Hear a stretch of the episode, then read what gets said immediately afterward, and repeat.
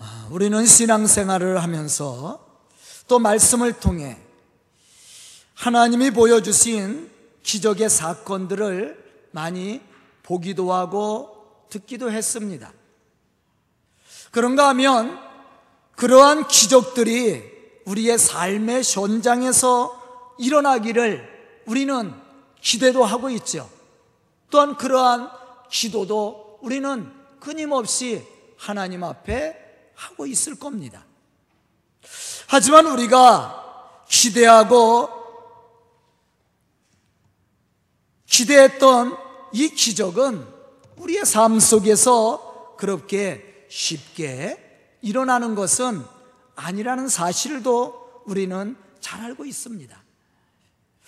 예수님은 예수님의 제자들도 마찬가지였습니다. 그들은 예수님과 함께 3년 동안 생활하면서 많은 것을 보기도 하고 듣기도 했습니다. 뿐만 아니라 훈련을 통해서 성숙한 신앙의 인격을 갖출 수 있었으며 영적 지도자로서 사명을 감당할 수 있는 지도력도 배우게 되었다라는 것이죠. 더 나아가서는 표적과 기사를 행할 수 있는 능력도 예수님을 통해서 받기도 했습니다. 이러한 제자들은 결국 예수님이 십자가에 죽으시고 부활하시고 승천하신 후에 예수님이 가르쳐 주신 신앙의 모습을 따라서 맡겨진 사명을 감당하되 기적과 표적을 나타내는 믿음의 사람들이 되었다라는 것입니다. 그러나 제자들이 이렇게 능력 있는 믿음의 사람으로 표적과 기사를 행하게 되기까지는 전혀 어려움이 없었던 것은 아니었습니다. 제자들에게도 가장 어려웠던 문제가 바로 이것이었습니다. 즉, 어떻게 하면 예수님과 같이 기적을 만들어내는 믿음을 가질 수 있을까? 이 질문은 예수님의 제자들에게만 있었던 것은 아닙니다. 지금 우리에게도 이러한 질문을 우리 스스로가 던지고 있지 않습니까? 어떻게 하면 우리가 기적을 맛보고 하나님의 능력을 맛보고 하나님의 거룩한 역사를 이루어갈 수 있을까? 우리는 오늘 말씀을 통해 그러한 문제 해답을 찾아야 되고 또 예수님이 우리에게 맡겨주신 그 복음의 사명을 능히 감당해 나갈 수 있어야 됩니다. 본문 말씀은 우리가 잘 알고 있는 오병이어의 말씀입니다. 이 말씀 우리가 너무나도 잘 알고 있지만 다시 한번 이 말씀을 깊이 묵상해 보고 되새겨 봐야 돼요. 그리고 우리 속에 역사하시는 하나님이 어떤 분이신지 또 우리가 어떻게 이러한 기적의 역사를 만들어갈 수 있을지를 생각하고 결단을 해야 됩니다. 첫째는 불쌍히 여기는 사랑의 마음이 있어야 됩니다. 우리 속에 이러한 사랑이 강하게 역사하고 그러한 열정이 있다면 능히 이러한 하나님의 역사를 우리가 체험할 수 있고 그 능력을 맛보게 될 겁니다. 예수님께서는 무리를 보시고 불쌍히 여기셨다고 말씀을 했어요. 보면 34절에 보면 이러한 사실을 우리가 발견할 수가 있습니다. 예수께서 나오사 큰 무리를 보시고 그 목자 없는 양 같음으로 인하여 불쌍히 여기사 이에 여러 가지로 가르치시더라. 복음서에 보면 예수님은 신적 권위와 초자연적인 능력과 자비하심으로 많은 사역을 통해 기적과 이적을 행하셨습니다. 병든 자를 고쳐주시고 죽은 자를 다시 살리는 기적의 역사도 예수님이 이루셨습니다. 무리를 걸어가신 일도 계시고 또 귀신을 내어 쫓는 그러한 역사도 예수님께서 이루셨다라는 것이죠. 그런데 예수님이 모든 일을 행하실 때 그들을 향해서 어떤 마음을 가지고 계셨습니까? 굉장히 중요한 거예요. 왜냐하면 여기서 기적이 시작되는 겁니다. 여기서 능력이 나가기 시작하는 거예요. 그것은 불쌍히 여기는 마음이 있었다라는 거예요. 우리도 마찬가지예요. 우리가 나가서 복음 전할 때 어떤 마음이 우리 속에 있어야 돼요? 그 영혼에 대한 사랑하는 마음이 있어야 돼요. 불쌍히 여기는 그러한 마음이 있어야 그 영혼을 구원하려고 노력하고 헌신하고 희생하는 겁니다. 그러한 희생 가운데 하나님의 역사가 일어나는 거예요. 또한 그러한 마음이 있어야 우리가 그들을 위해서 헌신하게 되고 희생하게 되는 겁니다. 요한복음 3장 16절에 보면 하나님이 왜 독생자 예수 그리스도를 세상에 보내주셨는지를 우리에게 말씀해 주고 있어요. 하나님이 세상을 어떻게 하사? 사랑하사 독생자를 주셨으니 그렇게 말씀을 했어요. 왜 하나님께서 독생자 예수 그리스도를 세상에 보내주셨습니까? 세상을 사랑해서. 예수님은 왜 십자가에 못 박혀 죽으셨습니까? 우리를 사랑해서. 하나님의 사랑을 이루기 위해서. 여기에 하나님의 역사가 있는 거예요. 기적은 여기서부터 시작되는 거예요. 그냥 이루어지는 것이 아닙니다. 우리를 사랑하신 하나님은 독생자 예수 그리스도를 보내주시고 십자가에 죽이시기까지 우리를 사랑했다라는 거예요. 이것이 기적을 이루는 겁니다.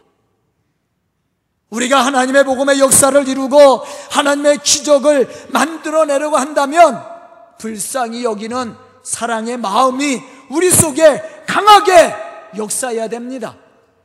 그러한 마음이 우리 속에 역사할 때 우리는 복음을 위해서 희생할 수 있게 되고 헌신할 게 헌신하게 되는 거예요. 그 가운데 누가 역사하시는 거예요? 하나님이 역사하는 거예요. 요한일서 4장 12절에 보면 이렇게 말씀합니다. 어느 때나 하나님을 본 사람이 없으되 만일 우리가 서로 사랑하면 하나님이 우리 안에 거하시고 그 사랑이 우리 안에 온전히 이루어지느니라. 아멘. 우리가 어떻게 할 때 하나님이 우리 안에 거하신다라고 그랬어요? 또 우리가 이루고자 하는 뜻을 이루게 하신다고 말씀했습니까? 사랑이에요. 우리가 사랑을 품어야 돼. 우리가 그리스도인으로서 받은 그 사랑을 품고 그 사랑을 전하기 시작할 때 하나님은 우리 안에 계시고 우리 속에 역사하사 우리가 행하고자 하는 그 모든 것들을 이룰 수 있는 은혜도 주시고 능력도 주시고 축복도 주시는 거예요. 이게 기적입니다. 또한 요한일서 4장 18절에 보면 이렇게 말씀합니다.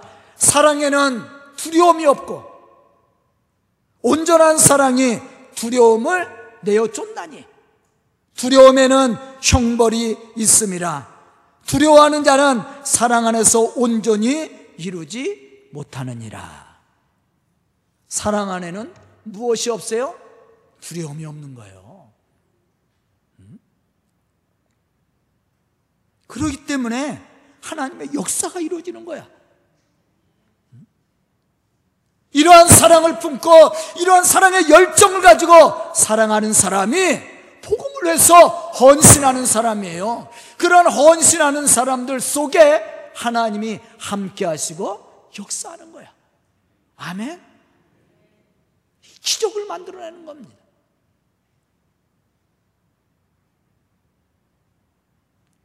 우리가 이러한 믿음과 사랑을 가지고 행할 수만 있다면 우리는 우리 속에 역사하시는 하나님을 체험하게 될 것이고 기적을 이루시는 하나님의 역사를 우리는 경험하게 될 겁니다. 그럼 어떻게 예수님이 불쌍히 여기는 마음을 가지고 기적을 행할 때 먼저 한 일이 또 무엇인지를 우리가 생각해야 돼요. 우리가 이러한 일을 감당하기 위해서 먼저 갖춰야 될 신앙의 모습이 있어요. 예수님은 어떠한 일을 하실 때 아무 생각 없이 무작정 일을 하신 것이 아닙니다. 예수님이 어떤 일을 시작하실 때 가장 먼저 하신 일이 있어요. 그것이 뭐냐면 기도하는 일이에요. 오늘 말씀 속에서도 보면 오병이의 기적을 행하실 때 예수님이 하셨던 일이 무엇인지를 우리가 발견할 수가 있습니다. 본문 41절에 보면 이렇게 기록이 되어 있어요. 예수께서 떡 다섯 개와 물고기 두 마리를 가지사 하늘을 우러서 축사하시고 떡을 떼어 제자들에게 주어 사람들에게 나눠주게 하셨더라. 여기서 하늘을 우러러 보았다라는 말은 그의 시선이 하늘을 향해 있었다라는 거예요. 하늘을 향해서 무엇을 했습니까? 기도하신 거예요. 예수님께서 하늘을 우러러 보시고 하나님이 이 떡 가운데, 이 음식 가운데, 우리들 가운데 역사하시기를 위해서 하나님 앞에 구하였다라는 거예요. 그리고 축사하셨다 그랬어요. 축사하셨다. 이 축사했다라는 말은 찬미하다, 축복했다라는 얘기예요. 즉 예수님은 하나님을 향해서 감사와 찬송을 올려드렸을 뿐만 아니라 하나님이 이곳에 역사하시고 축복하시기를 기도했을 뿐만 아니라 하나님의 넘치는 축복이 있기를 간절히 기도했다라는 거예요. 그리고 나눠주었을 때 무엇이 일어난 거예요? 기적이 일어난 거야.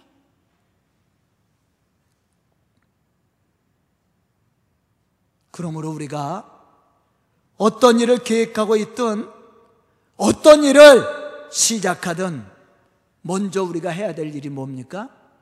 하나님의 자비하심과 국률하심을 구하는 거야. 그리고 우리가 그러한 사랑과 행함으로 실천할 수 있는 믿음의 사람이 되어야 됩니다. 그러한 열정을 가지고 주의 일을 감당해야 되는 거예요. 그때 하나님의 역사와 능력이 나타나는 겁니다. 저는 오늘 말씀을 듣는 우리 성도들이 이러한 믿음의 사람들이 되어서 복음의 역사를 이루어갈 수 있기를 주의 이름으로 축복합니다. 두 번째는 하나님의 말씀을 따라 순종하는 믿음이 필요합니다. 본문 35절로부터 36절에 보면 예수님의 제자들은 많은 무리가 예수님을 따라오는 것을 보고 예수님께 이렇게 말했습니다. 이곳은 빈들이요. 날도 저물어 가니 무리를 보내서 두루 총과 마을로 가서 무엇을 사먹게 하옵소서. 참으로 합리적이고 이성적이고 논리적이죠. 그러나 우리가 만약 이렇게 합리적이고 이성적이고 논리적인 방법을 의존하고 믿음으로 하나님을 바라보지 못한다면 우리는 논리적이고 합리적인 사람이 될지는 몰라도 하나님의 기적을 체험할 수 있는 기회는 우리가 얻지 못할 겁니다. 하나님의 기적은 논리적이고 합리적인 것에서 이루어지는 것이 아니에요. 여러분들 하나님의 말씀을 읽으면서 논리적이고 합리적인 것을 발견합니까? 그렇지 않은 부분들이 너무나도 많아. 어떻게 이해할 겁니까? 방법은 한 가지예요. 믿는 겁니다. 이게 기적을 일으키는 거야. 오늘 말씀을 보면 예수님은 이렇게 말하고 있는 제자들을 향해서 이렇게 말씀을 하셨어요. 너희가 먹을 것을 줘라. 그때 제자들 놀란 거야. 아니, 우리가 먹을 것을 어떻게 줘? 그때 제자들이 뭐라고 그래요? 우리가 가서 200데나리온의 떡을 사다 먹으리까? 그 당시에 노동자의 하루 품삯이 한 데나리온이에요. 200데나리온의 떡을 사다 이 사람들을 먹이리까? 여러분도 한번 생각해 보세요. 지금 있는 곳이 어디예요? 빈들이야. 여러분들 지금 갈릴리 바다 그 갈릴리 호수를 다 돌아봐도요. 지금도 5천 명 먹일 수 있는 식당 없습니다. 지금도 5천 명을 한꺼번에 먹을 수 있는 식당도 없지만 5천 명을 먹일 수 있는 음식을 살 곳도 없어요. 여러분도 한번 생각해. 갑자기 준비되지 않은 상태에서 5천 명을 먹인다고 생각해. 여기에 남자만 5천 명이라고 오늘 말씀에 기록이 되어 있어요. 지금도 어디 가서 갑자기 지금 가서 지금 나 밥 먹으러 갈 테니까 5천 명 식사 준비해 달라고 그러면 준비하는 식당 있어요? 우리나라에? 불가능한 일이야. 예수님 당시는 더 불가능한 일이야. 200데나리온이 있어도 가서 사올 만한 가게도 없습니다. 또 거기는 빈들이라고 그랬어.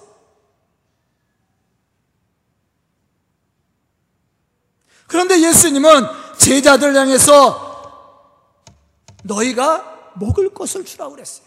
그러면서 너희에게 떡 몇 개가 있느냐? 그렇게 물으셨습니다. 그런 후에 그곳에 모인 사람들을 잔디 위에 앉히라고 했어요.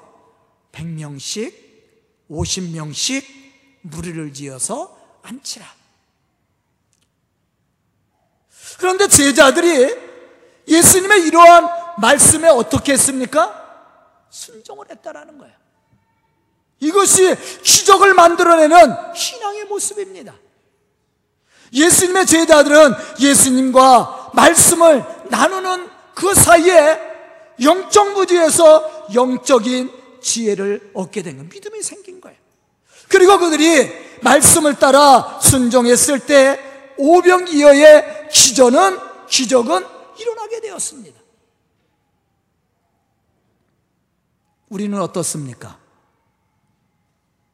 세상적인 논리나 이성적 합리성만 내세우면서 하나님의 말씀을 거부하고 있지 않습니까? 이러한 사람은 하나님의 역사와 기적의 축복이 있음에도 불구하고 그 축복을 맛볼 수 없는 불신앙의 사람이에요.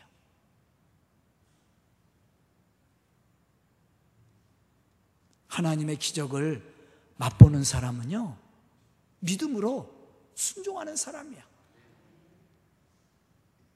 내 생각이 아니라 우리 속에 역사하시는 하나님을 믿고 맡기는 신앙입니다. 믿음은 바라는 것들의 실상이요, 보이지 않는 것들의 증거다. 그렇게 말씀했잖아요. 그게 믿음이야. 지금 현실적으로는, 이성적으로는, 논리적으로는 합당하지 않지만 예수님이 말씀하셨기 때문에 베드로가 갈릴리 바다에서 밤이 맞도록 고기를 잡았는데 못 잡았습니다.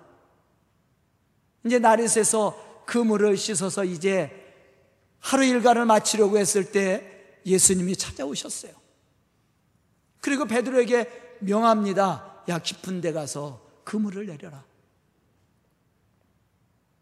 베드로는 평생을 바다에서 사는 사람이야. 지금은 고기가 잡힐 때가 아닌 것을 잘 알고 있습니다. 만약에 베드로가 합리성을 얘기하고 논리적으로 이성적으로 얘기했다면 아마 예수님께 예수님을 향해서 많은 설명을 했. 이 갈릴리 바다는요 하면서 설명을 했을 거예요. 내 경험에 의하면 그러니까 아마 얘기를 했을 겁니다. 그런데 베드로가 어떻게 했어요? 말씀을 의지하여 아멘. 그랬더니 어떠한 사건이 일어났어요? 그물이 찢어질 정도로 배 두 대에 채웠는데 배가 가라앉을 정도로 기적이 일어났다. 그게 하나님의 역사입니다. 기적은 믿음의 사람들을 통해서 이루어지는 거예요.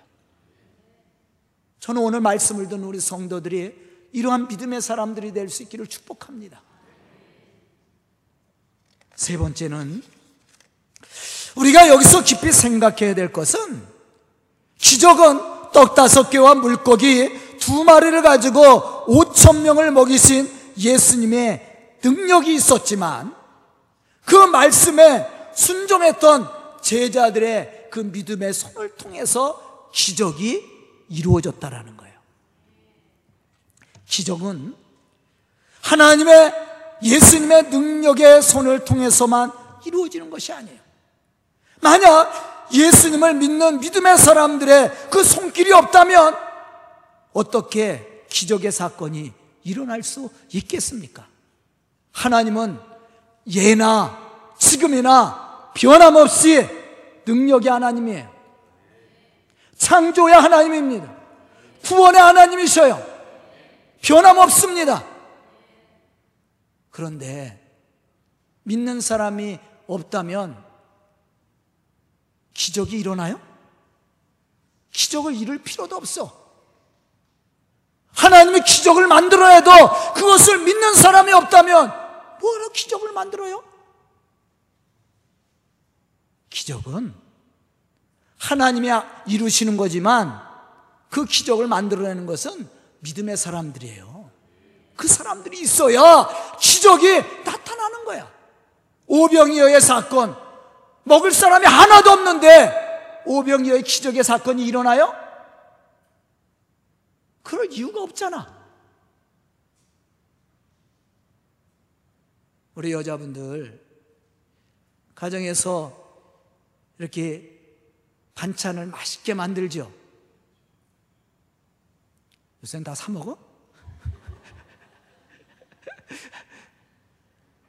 그런데 반찬을 맛있게 많이 만들어놨는데 먹을 사람이 없어.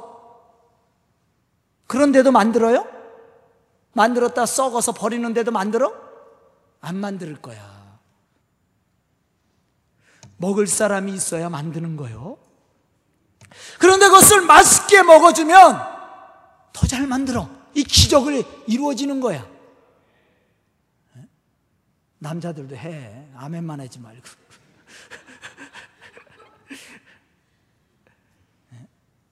기적은요, 그 기적을 맛볼 수 있는 사람이 있어야 기적이 만들어지는 거예요.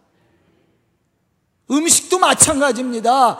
그 음식을 맛있게 먹어주는 사람이 있어야 음식이 만들어지는 거야. 좋은 음식이. 먹을 사람이 없으면 만들 필요도 없는 거예요. 오병이어의 사건이 바로 그런 사건이에요.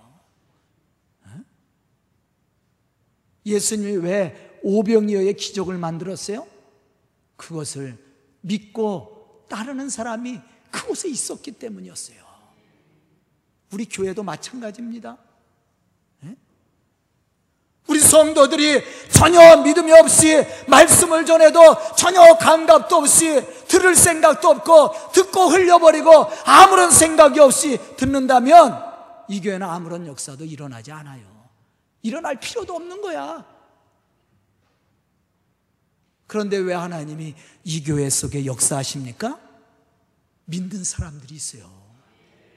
믿음으로 순종하는 사람들이 있습니다. 그러한 기적을 맛보기 위해서 기대하고 있는 사람들이 있단 말이에요. 그래서 하나님 역사하는 거야. 아, 우리 교회 질 때 기적을 만들어냈잖아요. 그때 뭘 가지고 했어요? 우리 아무것도 없었어요. 진짜 아무것도 없었어요. 하나님이 하신 거죠. 왜? 그것을 갈망하는 저와 우리 성도들이 있잖아요. 하나님이 이루시는 거야. 저는 그걸 믿습니다. 오늘 말씀도 마찬가지예요. 오병이어의 사건은 물론 예수님이 그러한 기적을 만들어냈지만 그것을 기대하고 바라는 믿음의 사람들이 그곳에 있었기 때문에 예수님이 그러한 기적을 만들어냈다라는 거예요. 저는 우리 성도들이 그런 믿음의 사람들이 됐으면 좋겠습니다. 그러한 믿음의 사람들이 되면요. 놀라운 역사들이 이루어질 거야. 베드로전서 2장 13절에 보면 바울은 데살로니가 교회 성도들을 향해서 이렇게 말합니다. 이 말씀이 또한 너희 믿는 자 가운데서 역사하느니라. 어떤 사람들 가운데서 말씀의 역사가 일어나요? 믿는 사람이에요? 믿는 사람이야. 저도 믿음의 사람들이 없다면, 아, 제가 말씀을 전해도 듣는 사람 없으면, 제가 왜 말씀을 준비해요?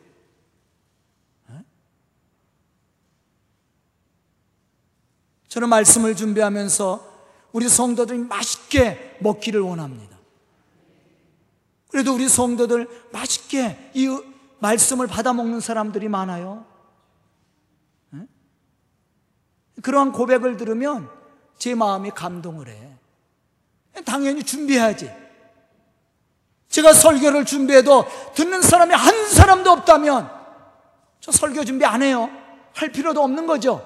아, 듣는 사람도 없는데. 제가 개척해서도요, 한 번도 말씀을 준비 안 한 적이 없어. 왜? 매일 듣는 사람이 있어. 우리 집사람하고 우리 딸내미. 둘이 들어줘. 제 새벽 예배도 한 번도 어긴 적이 없어요. 왜? 들어주는 사람이 있어. 제가 개척 당시는 처음이니까, 목회가 처음이니까, 밤새도록 설교 준비했어요.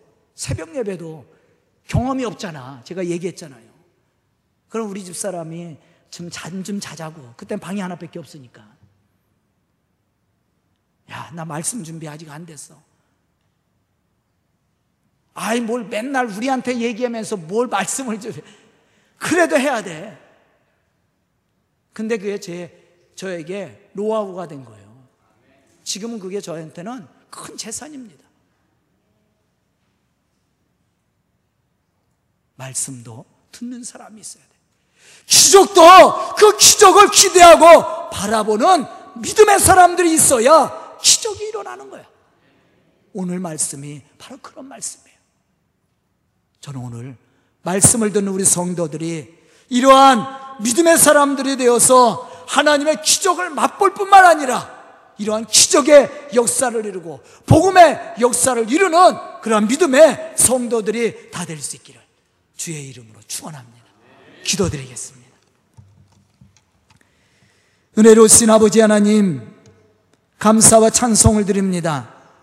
이 시간 말씀 듣고 결단한 우리 성도들 믿음의 사람들로 부끄럽지 않도록 인도하여 주시며 하나님의 기적의 역사를 이루고 성취해가는 믿음의 일꾼들이 될 수 있도록 축복하여 주시옵소서 우리 성도들의 믿음의 사람들이 되어 하나님의 전능하심과 축복하시는 은혜를 체험하고 증언하고 열매를 맺어나갈 수 있도록 축복하여 주시옵소서 예수님의 이름 받들어 축복하며 기도드리옵나이다.